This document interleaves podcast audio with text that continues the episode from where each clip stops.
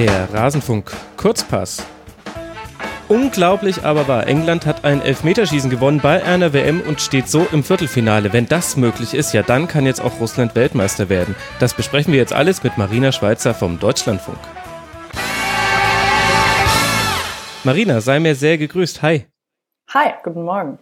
Guten Morgen. Ja, da liegen doch historische Spiele hinter uns. Vor allem dieses Schweden gegen ja. Schweiz Spiel. Davon werden wir noch unseren Enkelinnen und Enkeln erzählen. Oh ja, oh ja. Ich habe wirklich jedes Detail im Kopf. Das war so aufregend. Ja, ich würde mit dir auch gerne nochmal durchgehen. Äh, die flachen Bälle, die flachen Bälle nach vorne, die flachen Bälle zur Seite. Es war, war ein bisschen. So naja, bei, bei Schweden schon, aber es war ein bisschen zäh, dieses 1 zu 0 von äh, Schweden gegen Schweiz. Wie hat dir das Spiel denn gefallen? Gar nicht besonders gut. Also ich, äh, ich habe es wirklich sehr konzentriert geguckt, natürlich konzentrierter wahrscheinlich als sonst, weil ich ja wusste, dass wir heute drüber sprechen und oh, das hat meiner Laune nicht so gefallen. Also, ach, ist es einfach, ist es einfach nicht schön, bei so einer WM so eine, so eine Defensivschlacht zu sehen. Also ich fand ja teilweise die Schweiz dann eigentlich in den Ansätzen noch kreativer. Mhm. Ja. Immerhin ab und zu mal den Ball schnell gemacht und es versucht, ja.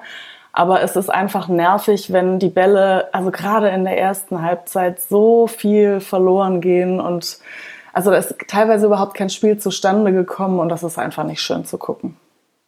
Ja, und ich glaube, dies, das lag auch daran, dass Schweden hat das gemacht, was es immer macht. Sehr, sehr gut verteidigen, in Umschaltsituationen schnell nach vorne spielen und dann hoffen, dass irgendwie vorne einer reinfällt. Und die Schweiz hat aber auch nur das gemacht, was man immer von der Schweiz erwartet. Also ich weiß gar nicht, wie viele Halbfeldflanken von Serdan Shakiri man gesehen hat. Und die werden nur dann gefährlich, wenn die perfekt getimt sind oder sie durchrutschen und aus lange Eck gehen. Aber davon hat er bestimmt zehn geschlagen in der ersten Halbzeit. Da dachte ich mir zwischendurch auch, Mensch, wenigstens wenigstens einmal zum Schein rechts an deinem Spieler vorbeigehen, dann können sie sich nicht so drauf einstellen. Das würde es ein bisschen einfacher machen. Und Flanken auf die Innenverteidiger Granquist und Lindelöf fand ich auch ein bisschen, also ja, haben die Deutschen auch eine Weile so probiert, haben wir erlebt, wie gut das funktioniert. Also ein bisschen einfallslos. Ja, total. Also das lag aber, ich glaube, auch generell dran, also gerade was die Flanken anging, äh, für das gesamte Spiel. Also fand ich halt auch Rodriguez total unauffällig. Mhm. Und dann, äh, dann, dann stirbt das ganze Spiel so ein bisschen. Also da, da kommt halt einfach nichts durch. Ja, man hat auch gemerkt, dass Lichtsteiner gefehlt hat.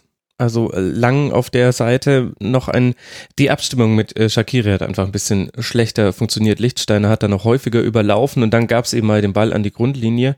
Und wer mir in der Partie auf Schweizer Seite nicht so gefallen hat, war Jemaili der, der hätte auf der Zehnerposition, mhm. der hatte es da schwer gegen Ektal und Svensson, aber so richtig viele Aktionen hat man von ihm nicht gesehen. Nee, es gab halt diese eine Situation da am Ende der ersten Halbzeit, als es diesen Zickzack-Doppelpass gab mit Zuba. Ja, genau, mit Zuba. Das ja. war wirklich schön, fand ich. Das war so, das war so ein Spielzug, wie man ihn sich halt wünscht, der auch nicht nur über Außen geht, sondern das war ja relativ zentral vor dem mhm. Tor. Ne? Ja. Ähm, ich fand das, ja, das das kitzelt einen dann eigentlich immer so, wenn man denkt, ja, genau, das ist das, was man sehen möchte, auch in, in der K.O.-Phase.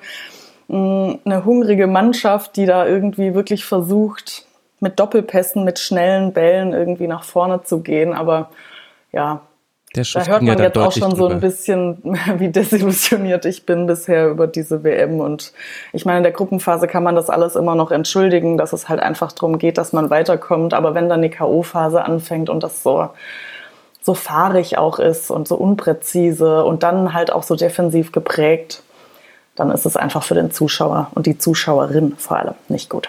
Ja, wie sage ich dir das jetzt? In der Regel werden äh, Weltmeisterschaften immer defensiver zum Finale ja, hin. ich weiß, ja, ich erinnere mich auch dran. Also gerade ähm, auch noch in Brasilien, ich habe so manches Gespräch noch im Kopf, das ich damals geführt habe. Ich meine, wir machen das ja auch immer dann so bei uns äh, im Sender, so Zwischenbilanzen und ich habe das Gefühl, klar, diese, diese Gespräche, die haben wir damals auch schon geführt und äh, Bilanzen, dass es halt irgendwie desillusionierend ist für den Zuschauer.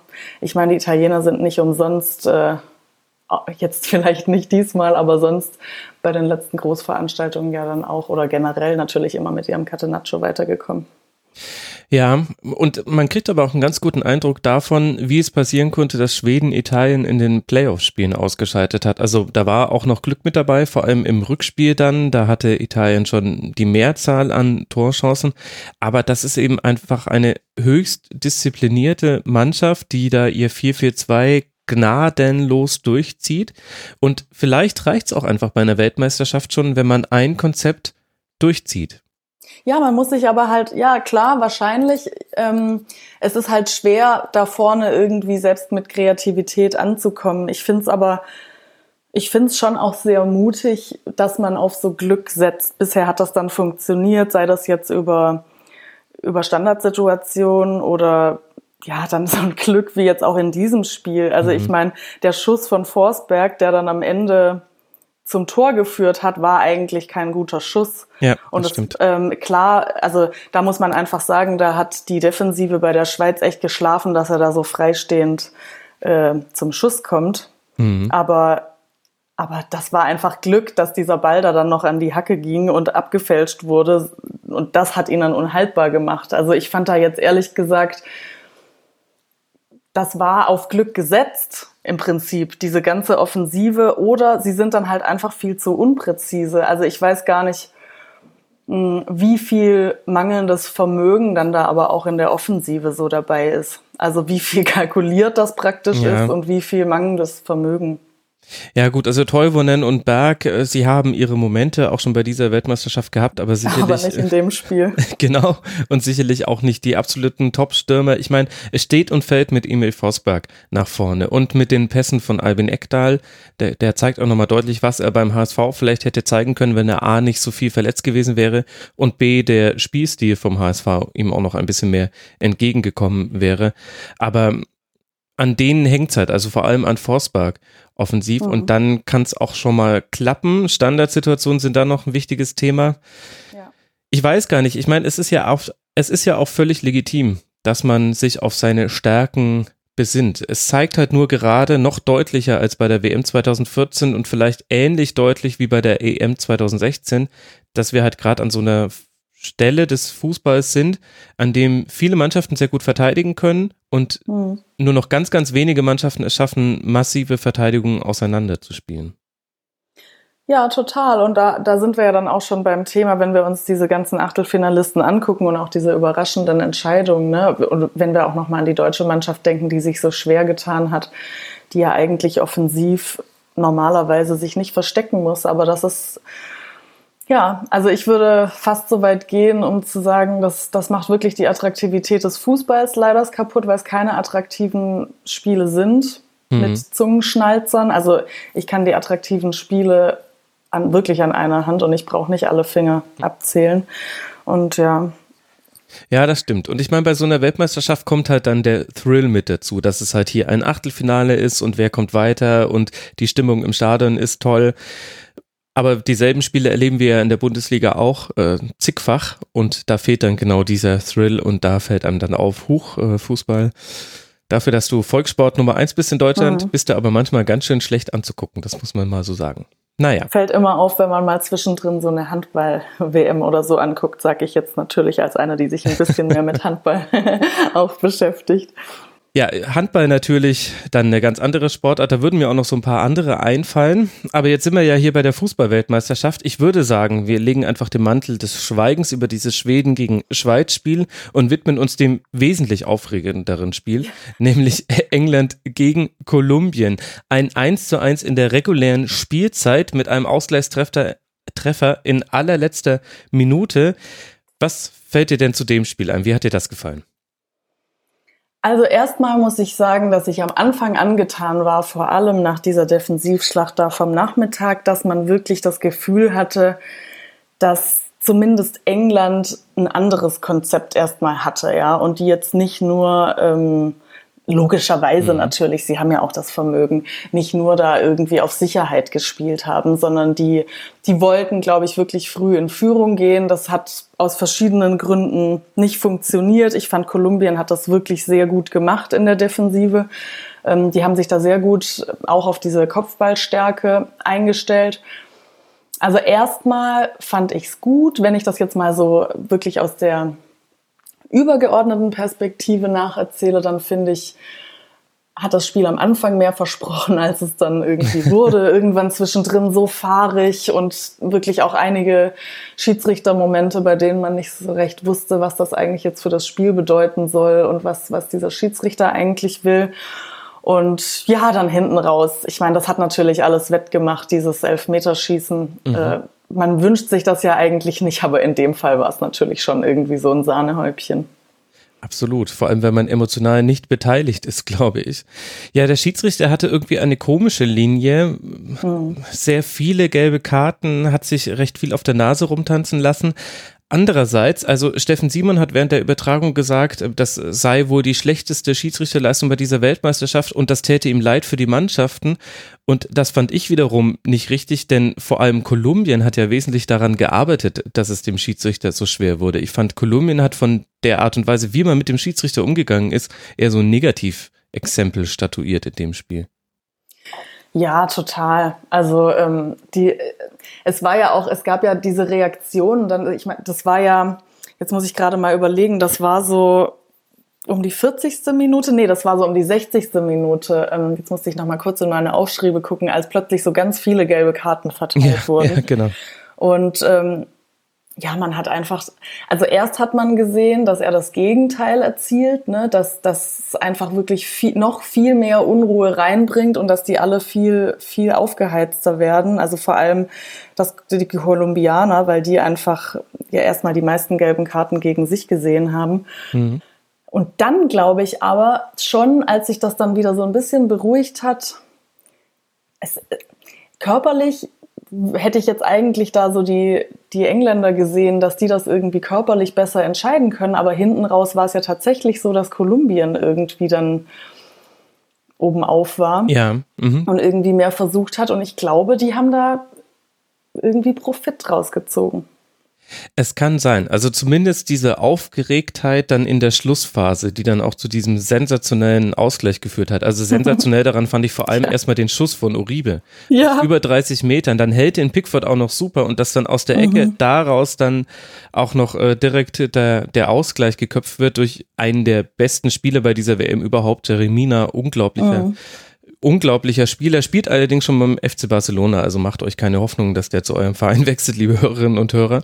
Den äh, hat man schon entdeckt auf dem Weltfußballmarkt. Aber ich hatte den Eindruck, diese Hektik, die hat dann am Ende äh, eher England geschadet. Denn irgendwann wussten die nicht mehr so wirklich, was sie mit dem Ball anfangen sollen. Was sehr, sehr kontrolliert war in der ersten mhm. Halbzeit, allen Widerständen zu trotz, fand ich dann vor allem gegen Ende der zweiten Halbzeit sehr unstrukturiert und ein bisschen hatte ich auch den Eindruck, vom Zuschauen, dass da auch die Physis ein bisschen nachgelassen hat. Also dass sie irgendwie auch ja. ganz schön platt waren. Das war erstaunlich, ja. Das, das hatte ich eigentlich so nicht gedacht. Also ich fand das gerade was du sagst, also ich kann das nochmal so unterstreichen. Ich hatte mir das wirklich fett angemarkert in der 81. als der Walker den Ball verliert und dann der Quadrado den Ball bekommt und so fast freistehend drüber ja. schießt. Mhm. Ähm, das war für mich so ein, so ein Ding, da ja, da hat man richtig gemerkt, wie die Kolumbianer auch noch richtig gut umschalten können. Auch das Selbstbewusstsein von Uribe da. Ich meine, dieser Schuss vor dem Tor, ne, von dem du auch gerade gesprochen hast, der kam ja praktisch von der Mittellinie. Also der war wirklich aus einer, äh, aus einer richtig großen Distanz. Und dieses Selbstbewusstsein so zu haben, und es war ja auch echt ein gefährlicher Schuss, also der hat den mhm. wahnsinnig gut getroffen. Ähm, das hat mir einfach zwei Dinge gezeigt. Zum einen das, also Physis und das andere ist einfach auch so ein bisschen diese Haltung hinten raus. Ich meine, klar, die, die waren unter Zugzwang, die mussten was machen, aber das hätte ich jetzt irgendwie von den Engländern nicht erwartet, dass die da so hinterher gehen. Ja, das stimmt. Ich meine, wenn der Schuss von Uribe drüber geht, dann sagen wir nicht Selbstbewusstsein, sondern Verzweiflung. Aber so sagen wir dann, er trifft aus über 30 Metern gezielter als, auf, als aus 11 Metern, wo er dann ja die Unterkante der Latte nur erwischt hat. Ja, ich bin mir auch nicht so ganz sicher, was man mit diesem Spiel machen soll, auf beide Mannschaften hinbezogen. Bei Kolumbien ist der große Was wäre wenn Faktor James Rodriguez gewesen, der eben einfach mhm. nicht mitspielen durfte und man ja hatte schon an vielen Stellen das Gefühl, Mensch, wenn jetzt äh, ein James da mal auch äh, seinen Fuß mit dabei haben dürfte im Angriff, dann wäre das alles noch ein bisschen ruhiger und strukturierter und die Bälle würden nicht wieder so schnell bei England landen, so wie es vor allem in der ersten Halbzeit war. Und bei England hat mir ganz viel sehr gut gefallen. Also ich bin total verliebt in deren äh, 3-1-4-2. Das, äh, das ist, glaube ich, nicht gegen jede Mannschaft das Richtige, aber die Art und Weise, wie England das spielt, ist so schlau. Ich glaube, dass du die vier Männer hinten drin, die viele Mannschaften gegen den Ball haben, gar nicht brauchst. Dann bei England ist es ja dann eine Fünferkette. Im Aufbau können sie aber viel besser nach vorne verschieben. Also mir hat es total gut gefallen, ja. wie, wie England positioniert war und auch mit welcher mhm. Ruhe die das gespielt haben. Es haben halt so ein bisschen die Impulse gefehlt. Also ja. Lingard, auch, auch Alley ähm, hatten viel zu tun mit ihren Gegenspielern und konnten deswegen das, was sie so in den Spielen davor gezeigt haben, nicht so wirklich gut einsetzen. Also Trippier und Rose, die Außen, die gehen halt immer vor und die musst du irgendwie versorgen mit Bällen und da gab es dann einfach zu weniger, beziehungsweise Young ja vor allem, Rose wurde ja dann eingewechselt. Ja, also bei, bei England muss ich jetzt auch nochmal sagen, weil, weil ich jetzt auch echt ein paar negative Sachen gesagt habe, ähm, ich finde, was da einfach toll ist, also das haben sie ja auch schon bewiesen, so mit den Standards, aber gerade auch die Freistöße, wo man wirklich merkt, dass die sind sehr, die sind wahnsinnig platziert, da ist wirklich immer wo ein Kopf und, und wenn da ein Kopf ist und der Ball dann vielleicht nicht immer reingeht durch einen Kopfball, sind es immer brandgefährliche Situationen. Absolut. Ja, und das ist, also das ist was, finde ich, das muss man auch mal sagen, das ist bei dieser Weltmeisterschaft jetzt bisher normalerweise nicht so. Also da ist meistens schon mal gar kein Kopf. So dass der, also der Freistoß ist einfach nicht richtig präzise platziert. Und mhm. ja, also das, das muss man wirklich sagen. Absolut. Also man sieht sehr gut, woran Gareth Southgate gearbeitet hat mit England. Sehr, sehr intensiv, vor allem Standardsituationen und zum Elfmeterschießen kommen wir gleich noch. Aber vor dem Elfmeterschießen gab es noch eine Verlängerung, in der ich in der ersten Halbzeit der Verlängerung das Gefühl hatte, jetzt macht das Kolumbien. Da waren die richtig ja. oben auf. Und ich konnte es mir auch nicht so ganz erklären, warum England dem nicht den Stecker ziehen konnte. Also weder durch Fouls noch durch einfach mal längere Ballbesitzphasen. Das ist das, was ihnen vielleicht noch fehlt, dass sie keinen Spieler haben, den du den Ball geben kannst und weißt, okay, jetzt können wir alle mal ein bisschen durchschnaufen, so ein bisschen Lampert oder Steven Gerrard mäßig. Mhm. Der hält jetzt den Ball erstmal. Ja, oder auch so ein Momentum kreieren kann und die dann auch so anpeitschen kann, so eine Lust anpeitschen. Ja, das hatte man bei den Kolumbianern ja wirklich das Gefühl, dass die wahnsinnig intensiv gespielt haben. Mich wundert das auch übrigens, dass es da keinen Platzverweis mehr gab, weil, ja. weil die Intensität da am Ende war schon krass und die waren ja das auch stimmt. fast alle vorbelastet. Ähm, ja, tatsächlich. Also das, das war ja auch nochmal so eine Wellenbewegung an sich, diese Verlängerung, weil die Engländer dann irgendwann gegen später dann ja auch wieder die Oberhand gewonnen haben. Aber mhm. Also gerade wie die Kolumbianer reingegangen sind, hatte ich das Gefühl, da sind vielleicht mehr Individuen, hm, die diese Mannschaft so antreiben und anpeitschen. Die wollten das natürlich auch, die haben natürlich auch gemerkt, ne, die hatten das Momentum dann zuletzt mit dem Gegentor, also mit mhm. ihrem Tor. Klar. Ja, und eine seltene Situation, das hat man, glaube ich, bei Weltmeisterschaften, also zumindest lange nicht mehr erlebt, dass die englischen Fans in der Minderheit sind im Stadion.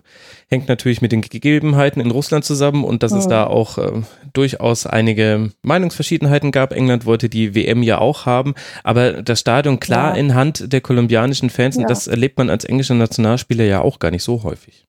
Ja, also ich glaube, ne, bei den englischen Fans hat ja dann auch noch diese Skripal-Affäre und dieser mhm. politische mhm. äh, Boykott reingespielt.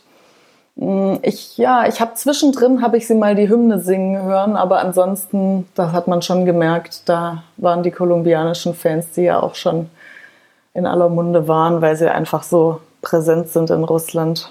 Ja, absolut. Waren auf jeden Fall die lauteren. So, und jetzt kommt das schier Unglaubliche, Marina. Wir gehen, nachdem noch Dyer völlig frei eine Ecke drüber köpft, da dachte ich mir noch so, oh je, das, das war jetzt eure Chance, hier den Deckel mhm, drauf zu ja. machen. Sollte das Elfmeterschießen verloren werden, dachte ich mir, dann würden alle über diese Szene nochmal sprechen. Aber jetzt beginnt das Elfmeterschießen und, was soll man sagen, obwohl Henderson, der Engländer, der Erste ist, der verschießt, schaffen es tatsächlich die Engländer noch, das zu drehen und stehen zum ersten Mal bei einer Weltmeisterschaft seit 20 Jahren äh, nach einem Elfmeterschießen in der nächsten Runde. Ja, und was mich da wirklich fasziniert hat, war das Selbstbewusstsein, die Art der, der Schüsse, ja. Ähm, das war ja. wenig taktieren, sondern mhm. das war einfach wirklich voll drauf, platziert, voll drauf. Die ersten, auch von Kolumbien muss man sagen, unhaltbar geschossen. Ja, wunderbar. Und ähm, dann dieser, dieser Schuss, den Pickford gehalten hat von Bakker, ähm, das war ja wieder so ein mittiger Schuss. Mhm.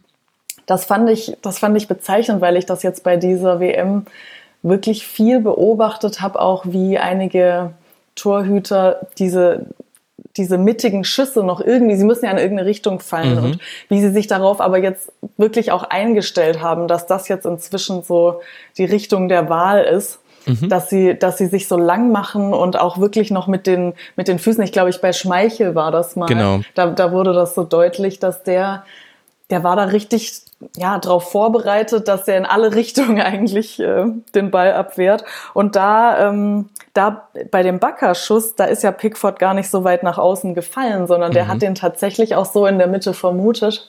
Ähm, ja, und aber das haben sie halt wahrscheinlich auch geübt und diesen Trend damit einberechnet. Ja, total gut. Bei, bei Schmeichel hast du das richtig gesehen. Der hatte eine Körperspannung bis in die Zehenspitzen. Also ich hatte noch bei Twitter geschrieben, er fällt wie eine Bahnschranke und in dem Fall ist es perfekt, weil mhm. du hättest ihn, egal an welcher Körperstelle du ihm einen Puff gegeben hättest, äh, du hättest auf etwas Hartes gestoßen. Also weil der, der war einfach bis in die letzte Spitze gespannt, eben aus mhm. dem Bewusstsein heraus, wenn der in die Mitte schießt, dann schießt er mir vielleicht an den Fuß und dann geht es geht der Ball wieder raus und so war das ja bei dem Gehaltenen auch. Mhm. Bisschen Mitleid hatte ich mit Uribe, der hat eigentlich versucht, einen sehr schönen Strafstoß zu schießen. Der hätte natürlich, wenn der in den Winkel ja, geht, sagen wir alle, boah, total. das ist natürlich also auch psychologisch für England sehr, sehr bitter, aber so dann kam direkt nach dem Gehaltenen von Ospina, kam direkt der Verschossene von Kolumbien und dann mhm. hat Trippier dann rechts oben in den Winkel geschossen. Das fand ich und ganz das nett. Auch stark. Gemacht. Ja, mega ja. stark. Also es war ein richtig, richtig tolles Elfmeterschießen. Ausgerechnet der letzte dann, an dem Ospina noch dran ist, von daher war der knappeste neben dem gehaltenen. Aber gut, dann hatte halt England auch mal das Glück, was es sich sicherlich auch verdient hat. Das war auch der einzige Schuss, der eher so locker geschossen war. Ne? Mhm. Ne? Also dieser Dyer-Schuss. Ähm, ja, da war tatsächlich ein bisschen Glück dabei, denke ich. Aber was ist jetzt noch möglich für England, wenn man sogar schon die Elfmeterschießen gewinnt? Ich glaube sehr viel. Schon, ne? Ich habe leider vergessen, wie ich getippt habe. Ich glaube, ich, ich habe vielleicht die Engländer mal im Halbfinale äh, verortet. Das, ich glaube, da würde ich jetzt erstmal dabei bleiben. Mhm. Hm. Gegen Schweden jetzt dann das nächste Spiel. Ja, das wird natürlich, das wird natürlich einfach wieder schwer, da durch die Defensive zu kommen. Aber ich, also ich würde jetzt mal sagen, das Spiel geht nicht ins Elfmeterschießen, sondern das kann England irgendwie vorher entscheiden. Ja, also es wird auf jeden Fall spannend und der zweite Tabellenplatz in der Gruppe mit Belgien könnte sich jetzt doch auszahlen. Jetzt dann eben Schweden als nächster Gegner und dann spielt man gegen den Sieger aus Russland und Kroatien. Das heißt, England könnte jetzt wirklich weit gehen. Gestern hatte ich ja das Gefühl, was fast schon sich wie eine sichere Bestimmtheit angeführt hat. Ich dachte mir, okay, England wird im Elfmeterschießen Weltmeister.